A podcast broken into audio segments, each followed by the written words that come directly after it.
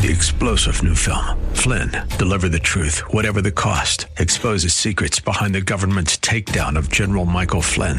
Flynn knew what the intel world had been up to. He ordered the first audit of the use of contractors. This set off alarm bells. He told the truth. He was the most dangerous person for Donald Trump to hire. They had to get rid of Flynn. Flynn, deliver the truth, whatever the cost. Available now. Watch it today. Go to salemnow.com. Salemnow.com. This is Cornerstone Connection, the radio ministry of Pastor Gary Hamrick of Cornerstone Chapel in Leesburg, Virginia. Pastor Gary is teaching through Luke.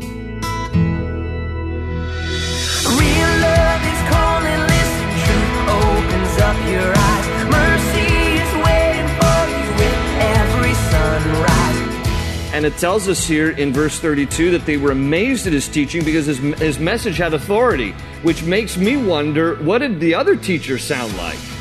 You know, they're amazed at Jesus because his message had authority. Whereas what? The other rabbis would stand up and say, Listen, you know, this is what I think the word means. I don't really know. Go find out for yourselves. But Jesus comes and he says, This is the word, thus says the Lord, and he delivers the truth with authority. They're amazed at this. It's a bit different from what they're used to.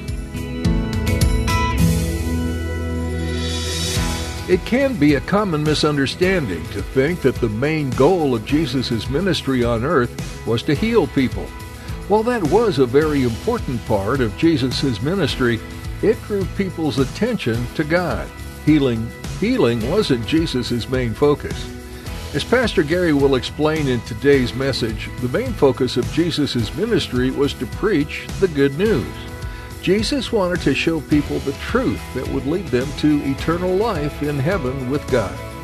At the close of Pastor Gary's message today, I'll be sharing with you how you can get a copy of today's broadcast of Cornerstone Connection. Subscribe to the podcast or get in touch with us. But for now, let's join Pastor Gary in the book of Luke, chapter 4, with today's edition of Cornerstone Connection. We're in Luke's Gospel, chapter 4. So if you'll take your Bibles there and uh, go to Luke chapter 4. Well, we left off here in the middle of Luke 4 last week. We, uh, we left off at the end of verse 30. Jesus has been rejected at Nazareth, Nazareth being the, the town in which Jesus primarily grew up. And uh, he goes there at, at really the beginning of his ministry and is sharing with his own hometown about his true identity. He's going to read to them out of the book of Isaiah. He's going to quote Isaiah, and then he's going to say that these words are fulfilled today in your hearing because the passage that he quotes from the book of Isaiah is a messianic passage referring to himself. But they dismiss him as just being, well, you're, you're just the son of Joseph the carpenter, you know, we've known you, and they don't accept him as Messiah. In fact, they get furious at his even suggesting that he is. And the Bible says there in Luke 4 that they, they take him to the, the brow of a hill there in Nazareth and they want to push him off to kill him. They're so mad at him.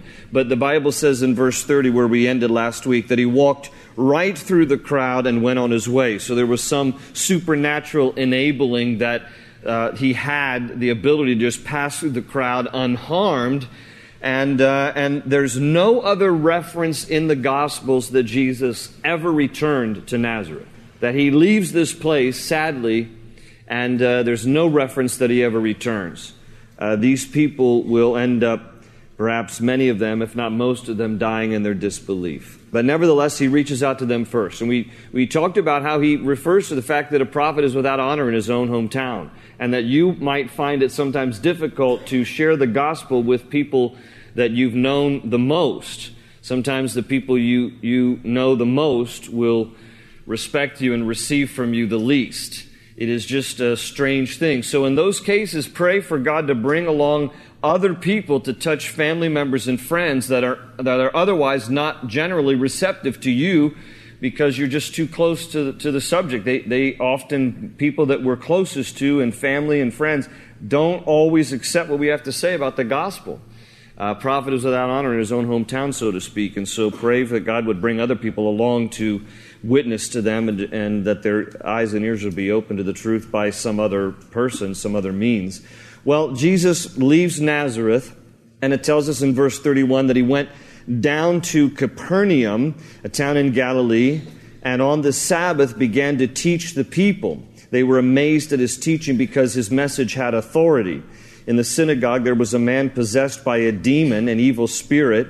He cried out at the top of his voice, Ha! What do you want with us, Jesus of Nazareth? Have you come to destroy us? I know who you are, the Holy One of God. Be quiet, Jesus said sternly. Come out of him. And then the demon threw the man down before them all and came out without injuring him. All the people were amazed and said to each other, What is this teaching? With authority and power, he gives orders to evil spirits, and they come out. And the news about him spread throughout the surrounding area. So Jesus returns here. Capernaum is going to be again the home base of his ministry, primarily for the three, three and a half years of his public ministry. And he goes specifically, it tells us here, to the synagogue in Capernaum. It is one of the few places that we know exactly where that is located. a lot of places in Israel that you, you walk and you go, well, did Jesus stand here? Did, you know, did Jesus stand on this rock? Did Jesus touch this tree? You know, you don't always know those kind of things, and it becomes a, a bit of a mystical thing that happens. But this is one of those occasions. In fact, this is a picture from one of our last trips to Israel. Some of our own people mulling around there in the, uh, the ancient ruins of the synagogue of Capernaum. And the foundation of this synagogue, of these ruins, dates back to the first century. So we know that this is that synagogue, this is that location there in Capernaum where Jesus is uh, teaching. And it tells us here in verse 32 that they were amazed at his teaching because his, his message had authority, which makes me wonder what did the other teachers sound like? You know, they're amazed at Jesus because his message had authority. Whereas what? The other rabbis would stand up and say, listen, you know, this is what I think the word means. I don't really know. Go find out for yourselves. But Jesus comes and he says, this is the word, thus says the Lord, and he delivers the truth with authority. They're amazed at this. It's a bit different from what they're used to. And in the synagogue, yes, even in church, there can be demon possessed people not referring to anyone in particular. I'm just saying that here in the synagogue, there's this demon possessed man, and the demon speaks through this man and says, and I don't really want to do my demon voice because that, you know, so, so just read verse 34 normally, you know, ha, what do you want with us, Jesus? But you kind of imagine, I kind of imagine this guttural, you know, kind of a, kind of a voice. Uh, have you come to destroy us? I know who you are, the Holy One of God. So, Demons have proper Christology. In other words, the study of Christ. Demons understand who Jesus is. They don't submit to him. They rebelled against him. The demons are fallen angelic beings that rebelled with Lucifer during a great revolt in heaven. The book of Revelation says that the great dragon, referring to Satan, when he rebelled against God, swept a third of the stars with him. In other words, a third of the angelic beings rebelled with Lucifer in heaven. How many is a third? We don't know because we don't know how many angels that there are. But it probably represents a myriad number. I mean, hundreds of thousands perhaps of angels that rebelled with Lucifer, now known as demons, fallen fallen angelic beings, evil spirits. They are unseen to us, but they are still, uh, relatively speaking, powerful. Now, people can get hung up on demons and the study of demons. Uh, I read a quote a little while ago by C.S. Lewis on this subject of demons and demonology, and I think he had a good thing to say. He said this quote, There are two equal and opposite errors into which our race can fall about the devils, about demons. One is the disbelief in their existence. The other is to believe and to feel an excessive and unhealthy interest in them. End quote. And I think C.S. Lewis is right about that because there seems to be on the spectrum of the view of demons, there's this one view that kind of dismisses them outright.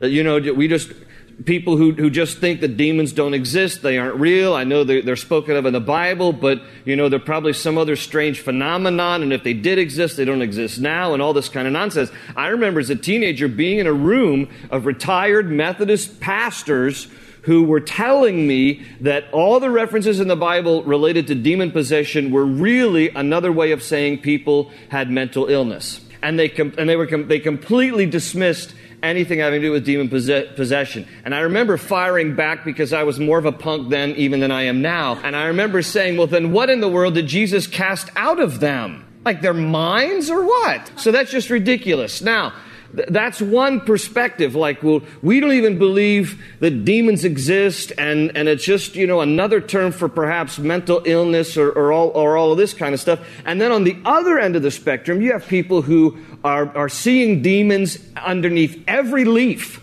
and, and, and they blame demons for everything. I had a woman years ago who came up to me having financial troubles, and she asked me if I would pray over her checkbook. I said, why, why would I want to pray over your checkbook? She says, because I want you to join with me in casting out the demons from my checkbook. I said, you need to check up, all right? Because there are no checkbook demon, okay? You need to get a job is what you need to get. So, I mean, there's all these kind of views about everybody is either blaming a demon and they see demons in everything. Oh, there's a demon. Oh, the demons. Oh, there's demons. Oh, the, you know, Oh, it's a hot day today. Oh, it's the, it's the demon weather. I, you know, it's just craziness. Or on the other end of the spectrum, it's, it's this, we just dismiss it outright. We don't believe in demons. And, uh, and C.S. Lewis is right. There seems to be these, these opposite spectrums here. But the truth is that demons are real. They are fallen angelic beings. They have a measure of power, limited though it might be, to either oppress people that is to say, to attack from without, from outside our, our bodies, to try to attack or tempt, discourage, and or to possess people. That is to come inside a person. Now, I believe, and, and you will have a, a disagreement on this depending on, on who you might listen to. I, I don't believe that a Christian can be possessed by, by a demon. Because when you look at the full counsel of God's Word, the Holy Spirit doesn't share another being. If you've surrendered your life to Jesus, it's not like then you get God the Father, God the Son, God the Holy Spirit, and He's just going to move over every now and again for a demon. That doesn't work that way. Okay, greater is He that is in us than He that is in the world. And Paul makes that distinction between our having the presence of the Holy Spirit, being born again and saved, versus the demonic principalities from without. It isn't to say that Christians can't still be oppressed and bothered and attacked in some way, but not possessed. Now, this guy here is possessed. There is at least one, maybe more. This demon, as it speaks, refers to us and I singularly in the same sentence, in the same verse. You know, we know who you are he says, Have you come to destroy us? And then he says, I know who you are. So, you know, is it one? Is it several? You know, one's too many. Amen? One is too many. Okay, so, and, and they're liars anyway. You know, Satan is a liar and the father of lies. So they're never going to tell you the truth anyhow. So we don't know. But the, the issue is here, this guy's actually possessed here. And Jesus is going to cast the demon out. And even though, again, still today, people can be, who don't know Christ, can be possessed by a demon, they can also be delivered today just as they were in the days of Jesus. Demons can be cast out of someone. And Colossians 2 and verse 15 says that Jesus made a public spectacle over powers and authorities, referring to demonic principalities, by disarming them on the cross. And so, what Jesus did in his finished work on the cross enables us through the name of Jesus to do the works of Jesus, even and including the casting out of demons. And, and so what happens here is that Jesus is going to deliver this guy uh, from this demon. And he, and he simply, first, he's going to tell the demon to be quiet. And there's a reason for that. And we'll talk about that a little bit further down because he's going to also cast out more demons further down. And, and we're going to see you know, why particularly he didn't want them to speak. But he says, first be quiet, and then he, and then he says, come out of him. And the demon threw the man down, so there was kind of this convulsion scene going on here, but the man himself was not injured, and, and the demon came out. And all the people were amazed.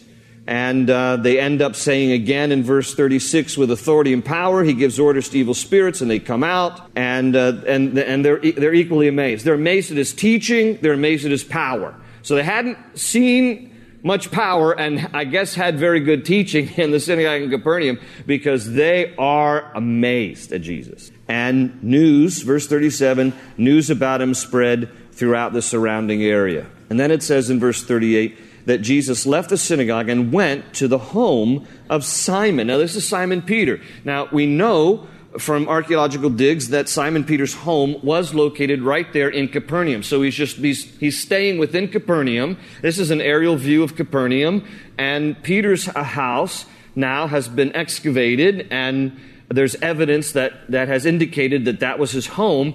And so uh, his house is now located under, if you kind of look at the center of your screen, it kind of looks like a flying saucer that has landed in Capernaum. That's actually now a Catholic church that has been built over the house of Peter, and it has kind of a glass bottom to the, to the church, so you can actually go in the church and look down over top. So it's kind of, you know, it's kind of an awkward building over top an ancient home, but at the same time, at least the Catholics have preserved an ancient site. So you kind of take the flying saucer with the historical preservation. But anyway, the, so Jesus is going to move now from the synagogue. It's just, it's just a, a few steps, really, from the synagogue to the home of Simon Peter. And it says now Simon, Simon's mother in law was suffering from a high fever, and they asked Jesus to help her. So he bent over her and rebuked the fever, and it left her. She got up at once and began to wait on them. By the way, again, just speaking in terms of doctrine, Roman Catholic Church uh, refers to Peter as the first pope of the Roman Catholic Church. And interestingly, first pope was married because he has a mother in law. And you get one of those when you get married. It's kind of a package deal. You get married, you get a mother in law. So even though it doesn't say Peter was married, he has a mother in law, so it indicates to us that he was married, okay? Has a mother in law here. Please note that Jesus uh, loves mothers and uh, mothers-in-law because he he heals her right here. And uh, please also note that it's because he m- must have wanted her to get up and serve other people. But I no no that's not no no. But that's what she does because she just has a heart for serving other people. Um, but she's sick here. She's suffering from a high fever. And uh, Jesus, verse 39, bent over her, rebuked the fever, and it left her. She got up at once and began to wait on them. So um, Jesus is going to perform this miracle here for Simon Peter's mother in law. And, and Peter is not yet a, an official disciple, an official apostle, one of the 12. Jesus doesn't select uh, Peter until chapter 5, and the rest of the 12 get selected in chapter 6. So he's not even yet one of the 12, but Jesus will often find lodging here at the home of Simon Peter. And he does a very gracious thing here by healing his mother in law. And it tells us in verse 40 that when the sun was setting, the people brought to Jesus all who had various kinds of sickness, and laying his hands on each one, he healed them. Moreover, demons came out of many people, shouting, You are the Son of God. But he rebuked them and would not allow them to speak because they knew he was the Christ. Now, try to imagine, first of all, just how exhausting his day must be. I mean, he's been teaching in the synagogue. Then he goes to Simon Peter's house and he, and he heals his mother in law. And then it talks here about how all the sick are coming from the whole town here, and Jesus is basically having, you know, a, a little healing revival ministry going on here at the home of Simon Peter's. And, uh, and in addition, many demons are being cast out. So uh, he, he must be tired. He's getting exhausted here.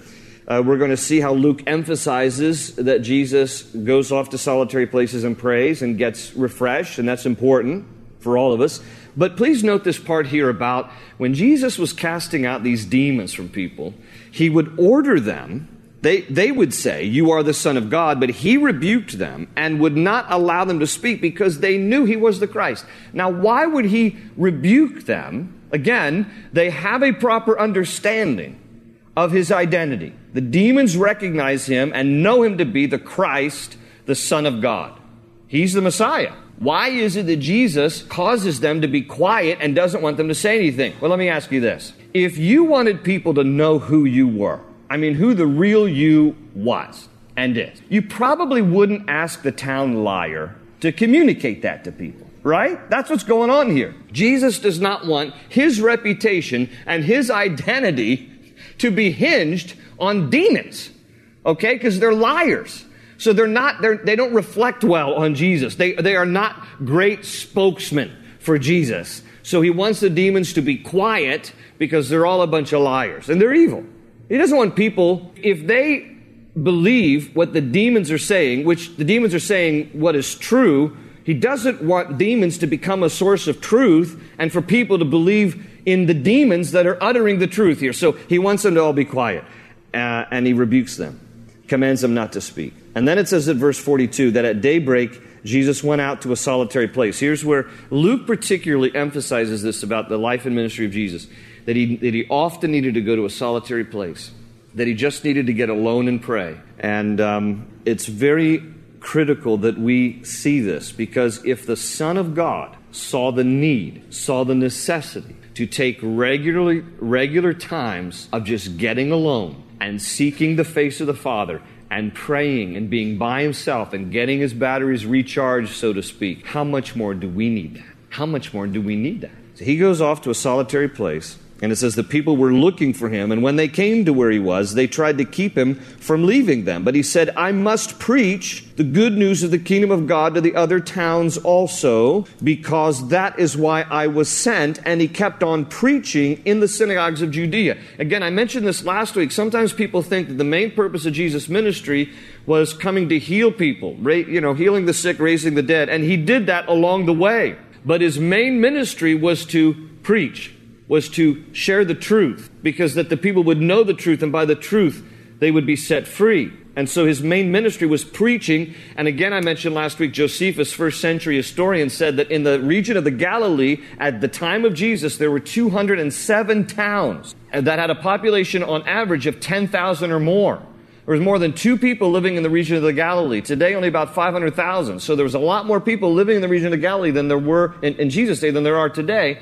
And, and Jesus was on a mission to go from town to town to town to town to town to preach the good news, the truth of who he is and who they can uh, and how they can have a relationship with him. And he kept on preaching in the synagogues of judea. Chapter 5 it says one day as jesus was standing by the lake of gennesaret with the people crowding around him and listening to the word of god again he's teaching them he saw at the water's edge two boats left there by the fishermen who were washing their nets he got into one of the boats, the one belonging to Simon, that's Peter, and asked him to put out a little from shore. Then he sat down and taught the people from the boat. Okay, so underlined there in your Bibles or highlighted in your electronic Bibles, Lake of Gennesaret. What's the Lake of Gennesaret? Lake of Gennesaret is the Sea of Galilee. Luke is the only one who uses this term, and it's the only time you find it right here in the Bible. Matthew and Mark refer to Gennesaret as a, as a plain, a, a kind of a field area uh, along the, the shores of the Sea of Galilee, but this is a term for the Sea of Galilee. And Gennesaret, this is, this is an aerial view, actually from NASA, this is an aerial view of the Sea of Galilee.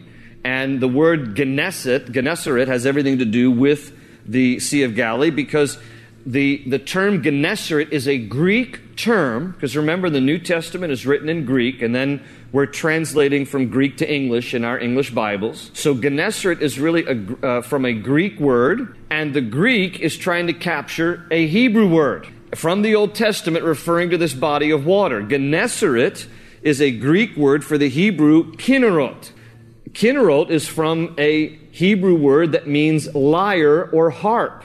That is why in the Old Testament, six times the Sea of Galilee is referred to as the Sea of Kinnereth, because it is in the shape of an ancient lyre, okay, as in musical instrument. Lyre, an ancient lyre, kind of the shape of an ancient lyre, uh, looks similar to the Sea of Galilee from an aerial view. And so Gennesaret is simply the Greek uh, transliteration of the Hebrew word Kinnerot uh, that's why in the Old Testament it's often referred to as the Sea of Kinnereth, because it's in the shape of a harp. So, extra information for free.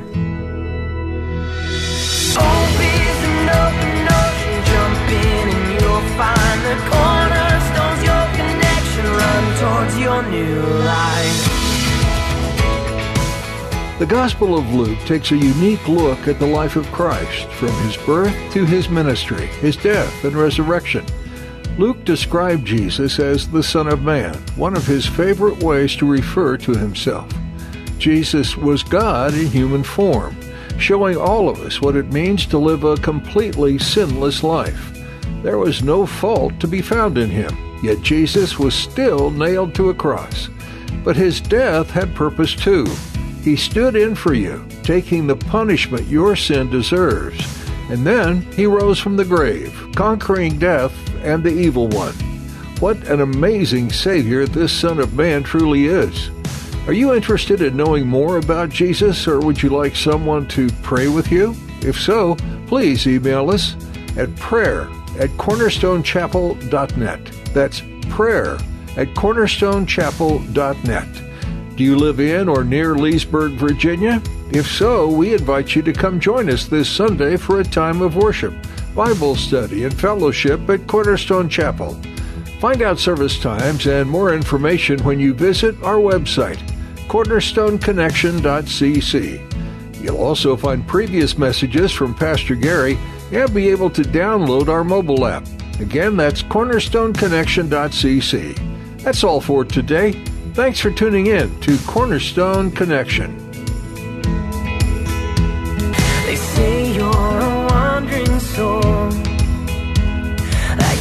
Got no place to go, but still you know